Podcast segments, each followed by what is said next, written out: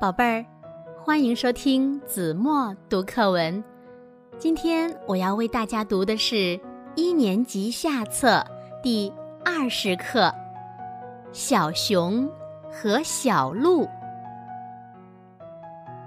一天早上，妈妈要带小熊去奶奶家，小熊乐得直打滚儿，美滋滋地说。太好了，我正想奶奶呢。突然，小熊想起了什么，对妈妈说：“我不能去奶奶家了，我答应了小鹿，今天一起去种树。”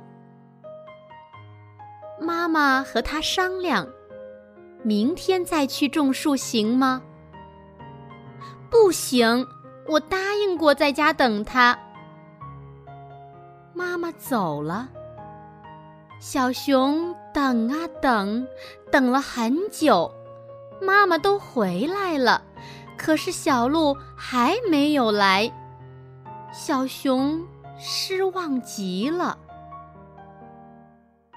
这时候，小鹿的爸爸来了，他说：“小鹿今天发高烧。”住院了，他让我来说声对不起。小熊赶紧说：“没关系，明天我还要去医院看望小鹿呢。”妈妈高兴地说：“你和小鹿都是守信用的好孩子。”好了，宝贝儿，感谢您收听子墨读课文，我们下期节目再见。